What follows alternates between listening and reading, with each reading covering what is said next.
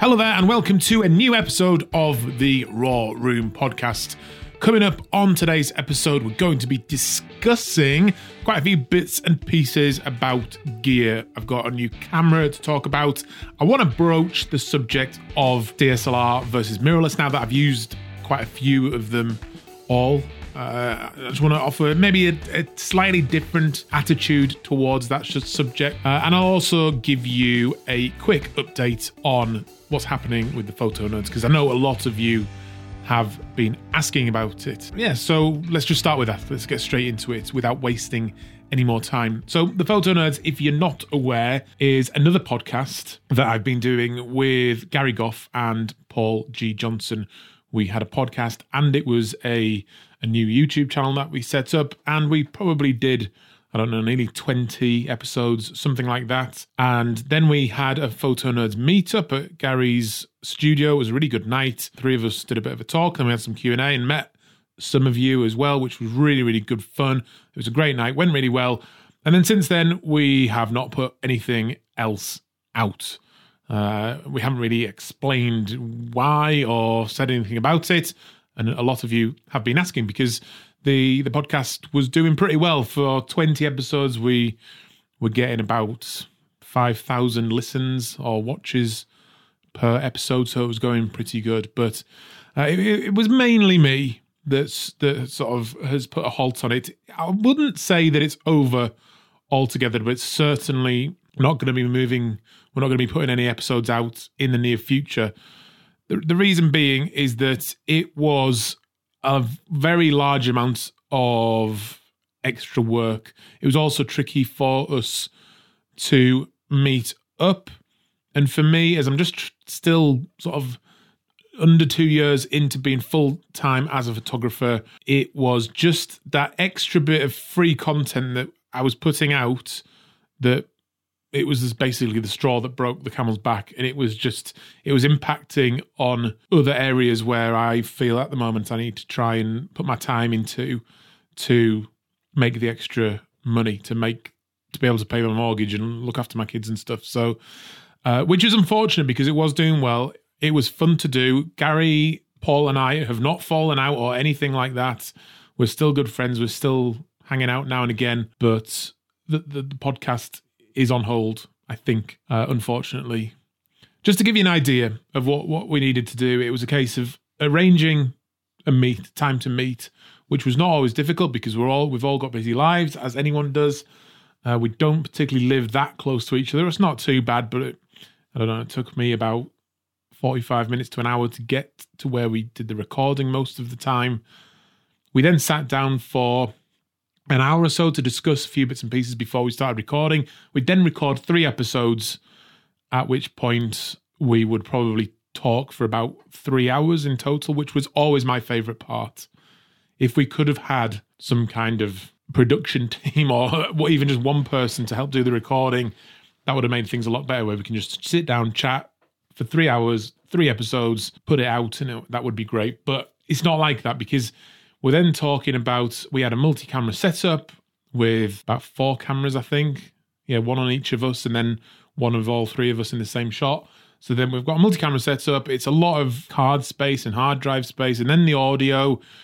Then put it all together. Didn't actually take that long to edit, usually, depending on if anything went wrong. But it was just then that extra bit of work. We then sort of ended up with the odd annoying comment now and again, especially if we are talking about gear. People get very passionate, and that's what I'm talking about today. But so anyway, the the, the comments weren't always the greatest, I don't think, but a lot of you did like it.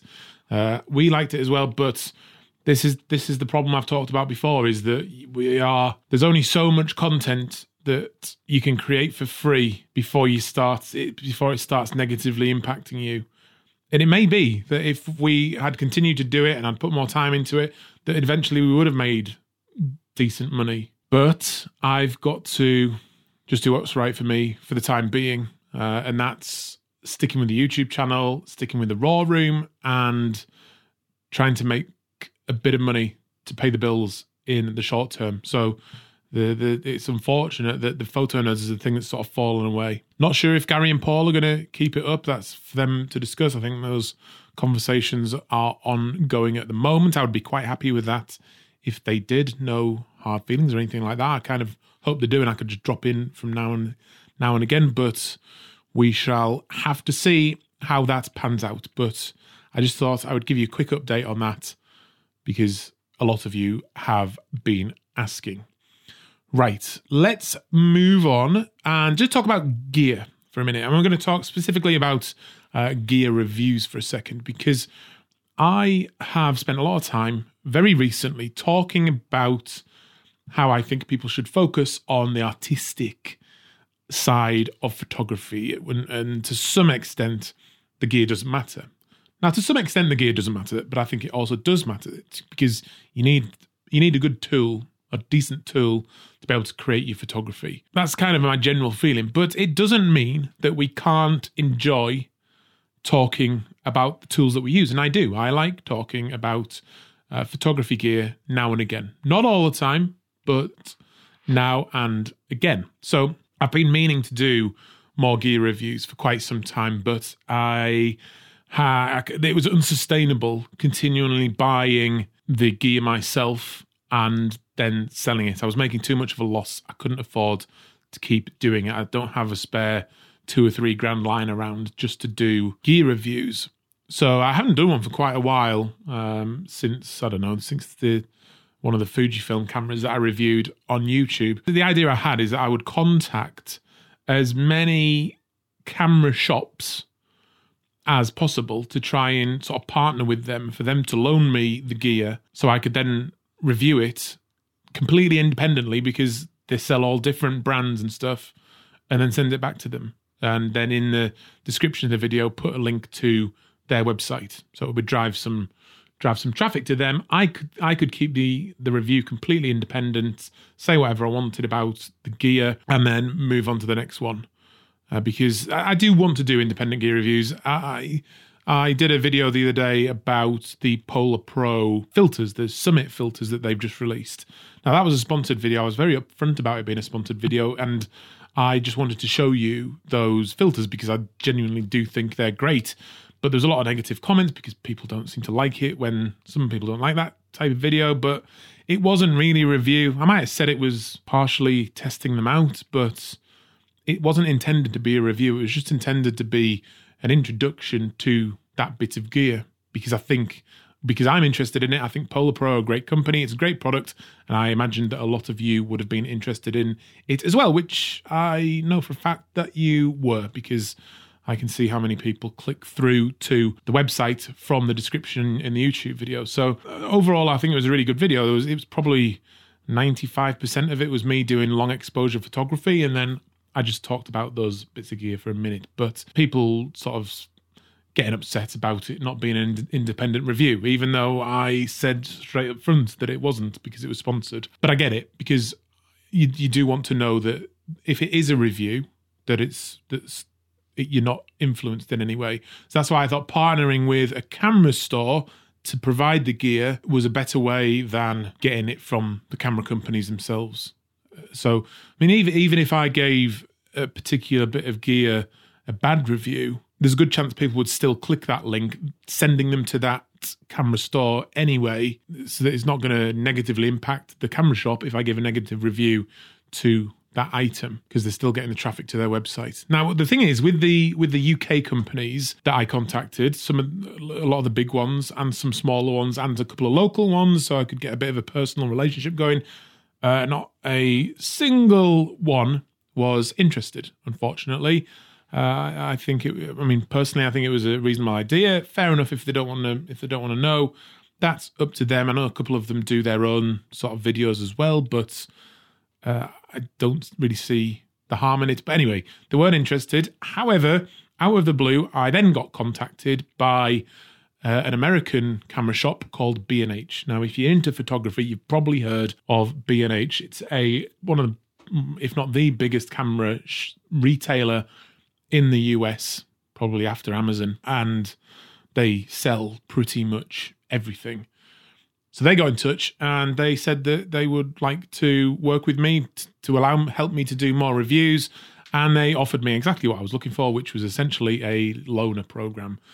So I have gone into a bit of a deal with them. They send me gear, I'm going to review it, put it on YouTube, and then send it back to them. Uh, so that's now gone ahead. And the first camera that I'm going to try out has just arrived yesterday, and it's the Canon 90D. Now, I've also matched that to the brand new Tokina 11 to 16 millimeters f 2.8, which is uh, it's it, it fits to Canon and Nikon cropped sensor cameras. And it's a really interesting lens because it's a 11 to 16 millimeters of extreme wide angle sort of equivalent to i don't know 17 millimeters on a on a full frame camera. But with that 2.8 aperture it just adds just something extra that you might not get from the sort of traditional wide angle lens on a cropped sensor camera like that which mostly is f5.6 i think at the, at the wide end or 3.5 i don't know but anyway it's 2.8 throughout the range. It's really an interesting lens. My initial impression is that it's extremely good quality. It's definitely got a good build quality. And that f2.8 provides some really interesting creative opportunities handheld blowing the background out a bit more um, because at a wide angle it's harder to blow the background out but with that 2.8 it just makes it really interesting uh, and it's it, it just it's just unusual on a cropped sensor camera, and it's just it's it's nice to use. It's not going to really benefit me with the landscape photography, but I think the overall image quality is going to be pretty good anyway. So I'm looking forward to putting that to the test in the field. I've used it for a few portraits and stuff of my kids, and it's quite interesting. It's really exciting actually to be able to use that depth of field with a wide angle. I had a at one point I had a I think it was a Sigma f 1.4 35 mil wide wide lens. That was really nice as well.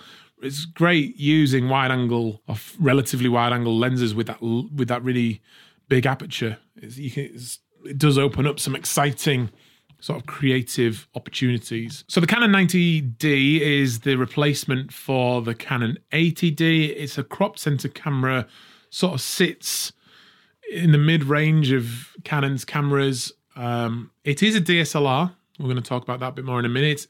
And for the price of it, which I think is about twelve hundred pounds in the UK, without a lens, that's just the body only.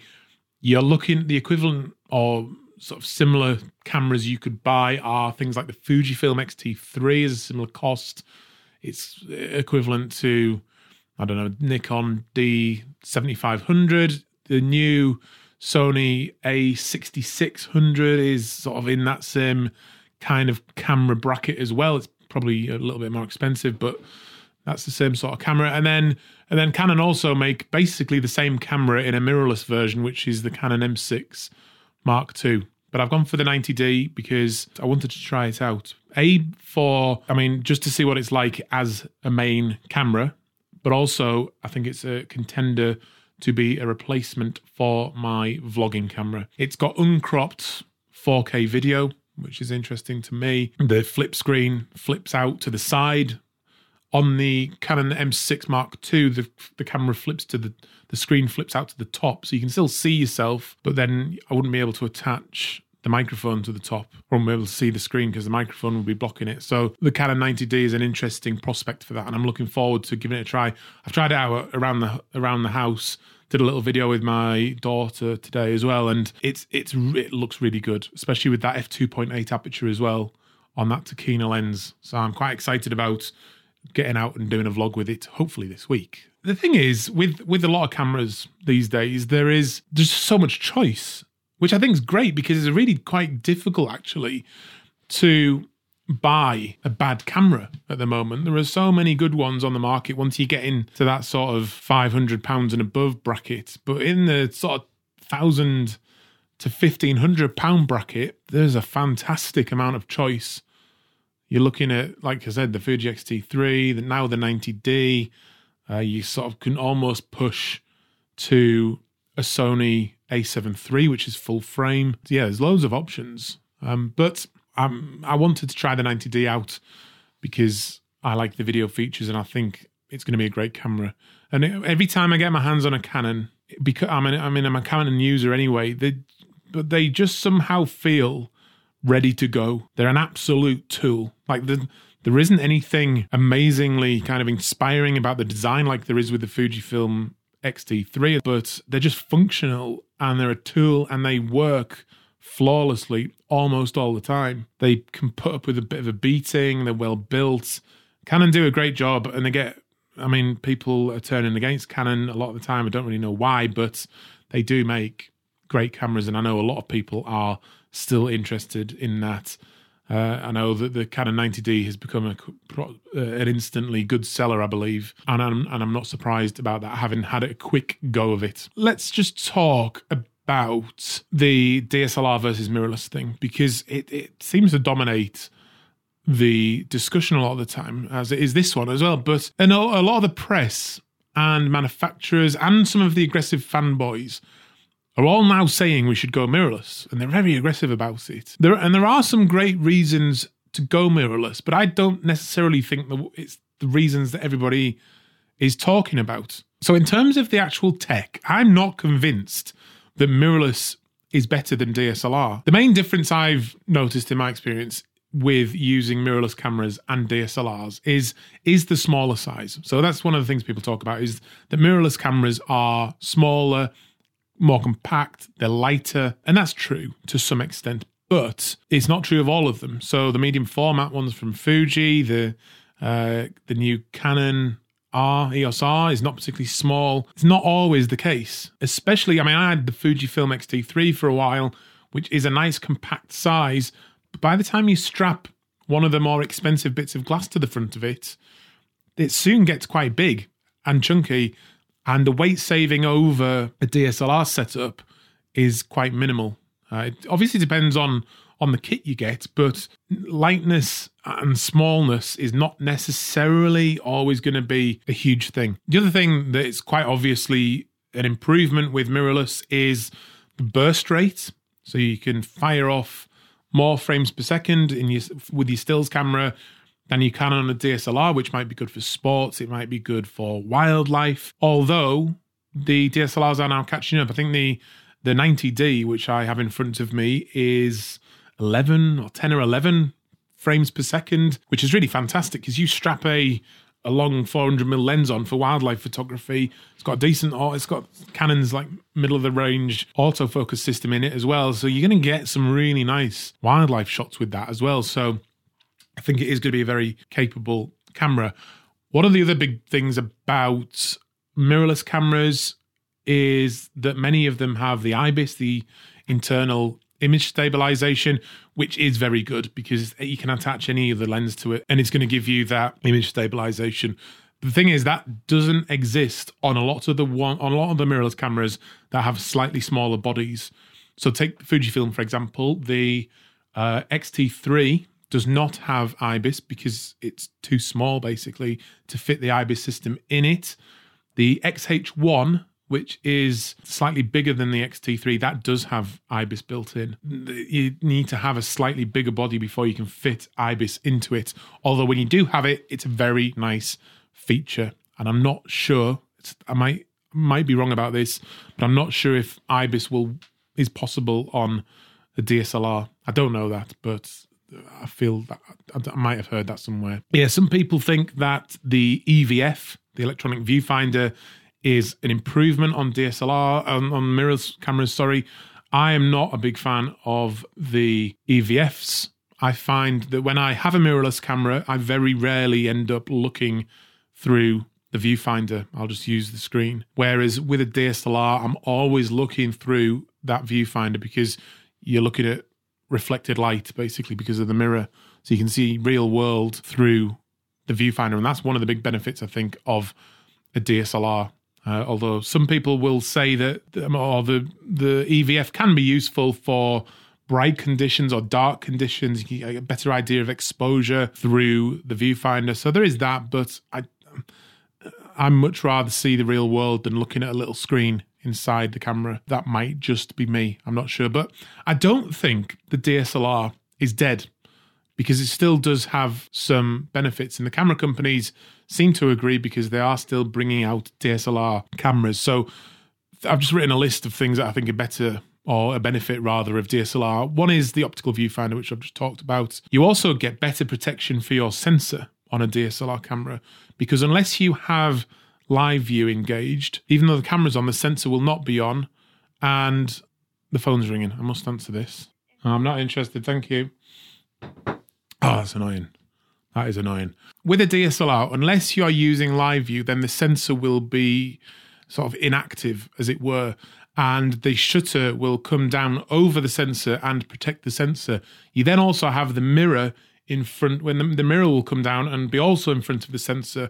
So you almost have like a double protection in front of your sensor all the time unless you unless you're in live view. So if you're changing lenses, you take the lens off and you put another one on. If you're out in the field, the sensor is not directly exposed. Obviously, st- stuff can still get in if you're not careful, like sand and things. But you've just got that much better protection with a DSLR.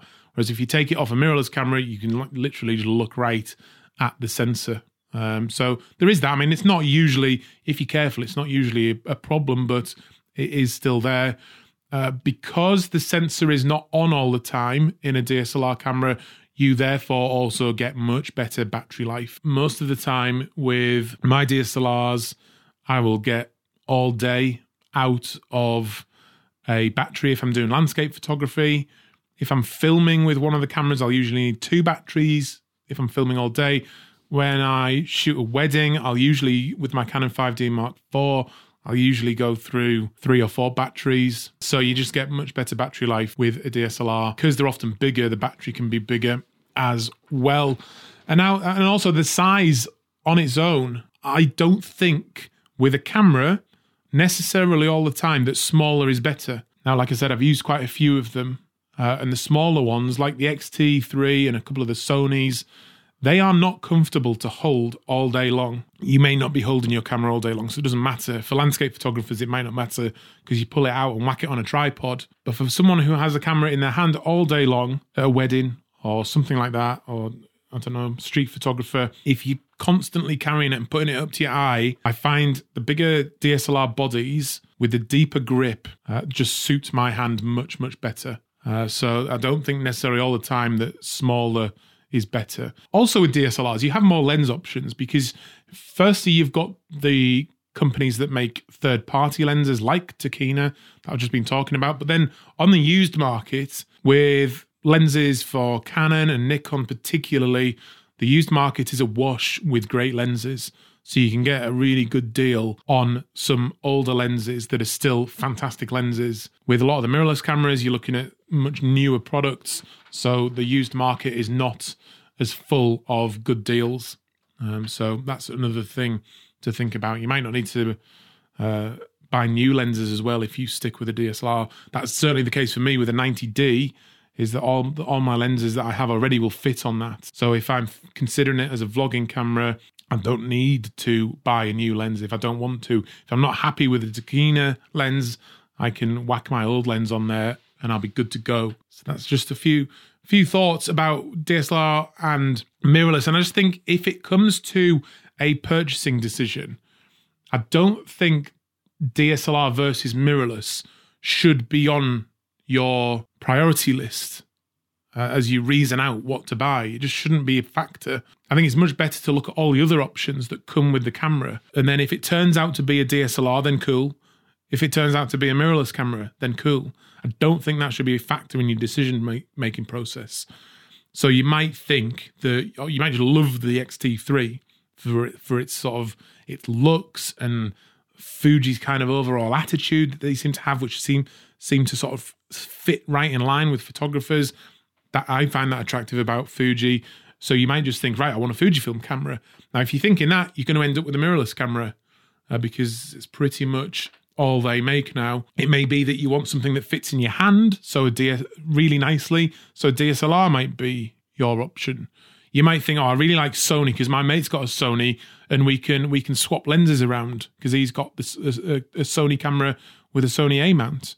So you buy a Sony camera, and then it's similar. You're going to probably end up having a mirrorless camera. It might be that you love Sony's video features or its uh, its ability in low light with high ISO, then you again you go for Sony. Thing with Canon and Nikon now, if you, I mean they've now entered the mirrorless market. Personally, I think leaves the Canon lineup a little bit confusing. But I, moving forward, I am looking to, or I'll be very interested in the sort of flagship mirrorless camera that they will hopefully bring out. Something slightly better than the Canon EOS R.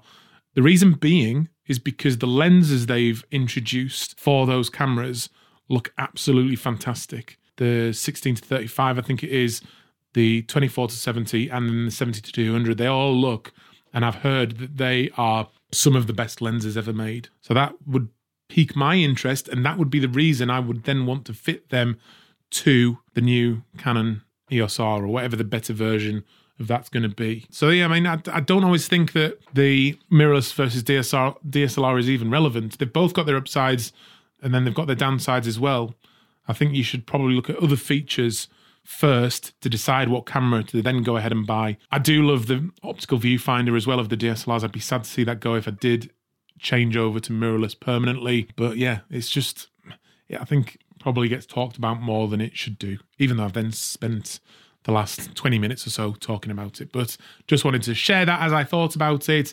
And uh, because I've I'm sat here with a new Canon 90D, which just it's it's a camera that actually as I pulled out the box, I instantly got excited about it. That doesn't happen to me very often these days, and it just it just feels really nice. It's well built, and the video features just seem great. That 4K uncropped video, 1080p slow mo. I'm excited to use it, and the quality that I've seen from it so far is looking good. So I'm looking forward to getting out there and putting that review out as soon as possible. Uh, what else? Yeah, if you haven't done so yet, please do check out the Raw Room. Go to firstmanphotography.com slash raw room and you can check out the raw room there's the landscape photography masterclass on there which is seven hours of new content that you've never seen on youtube that takes you right through the landscape photography process we talk about a bit of planning we go out and about we do a couple of live shoots uh, three like three or four live shoots i think but and then we get into the office, we talk about some post processing, we talk about printing, we talk about the art of photography, and there's inspiration there to get you out and about taking some better photos. You can access that for $5.99 a month, you can cancel at any time. So if you were so inclined, you could pay $5.99, absolutely cane the masterclass, and then cancel. I hope you don't do that because I'm putting new content on there all the time for you. There's a monthly uh, photo challenge good community growing on the Raw Room. So I'd love it if you were to check it out. Anyway, let me or find me on Twitter. Follow me at Adam Karnacz on Twitter or just search for First Man Photography on Twitter and you should be able to find me. I'd love you to follow me on Twitter because I'm trying to up my Twitter game just a little bit. It's a great place to get in touch about these podcasts as well. And I will speak to you again very, very soon. I'm Adam. This is the Raw Room Podcast. Out.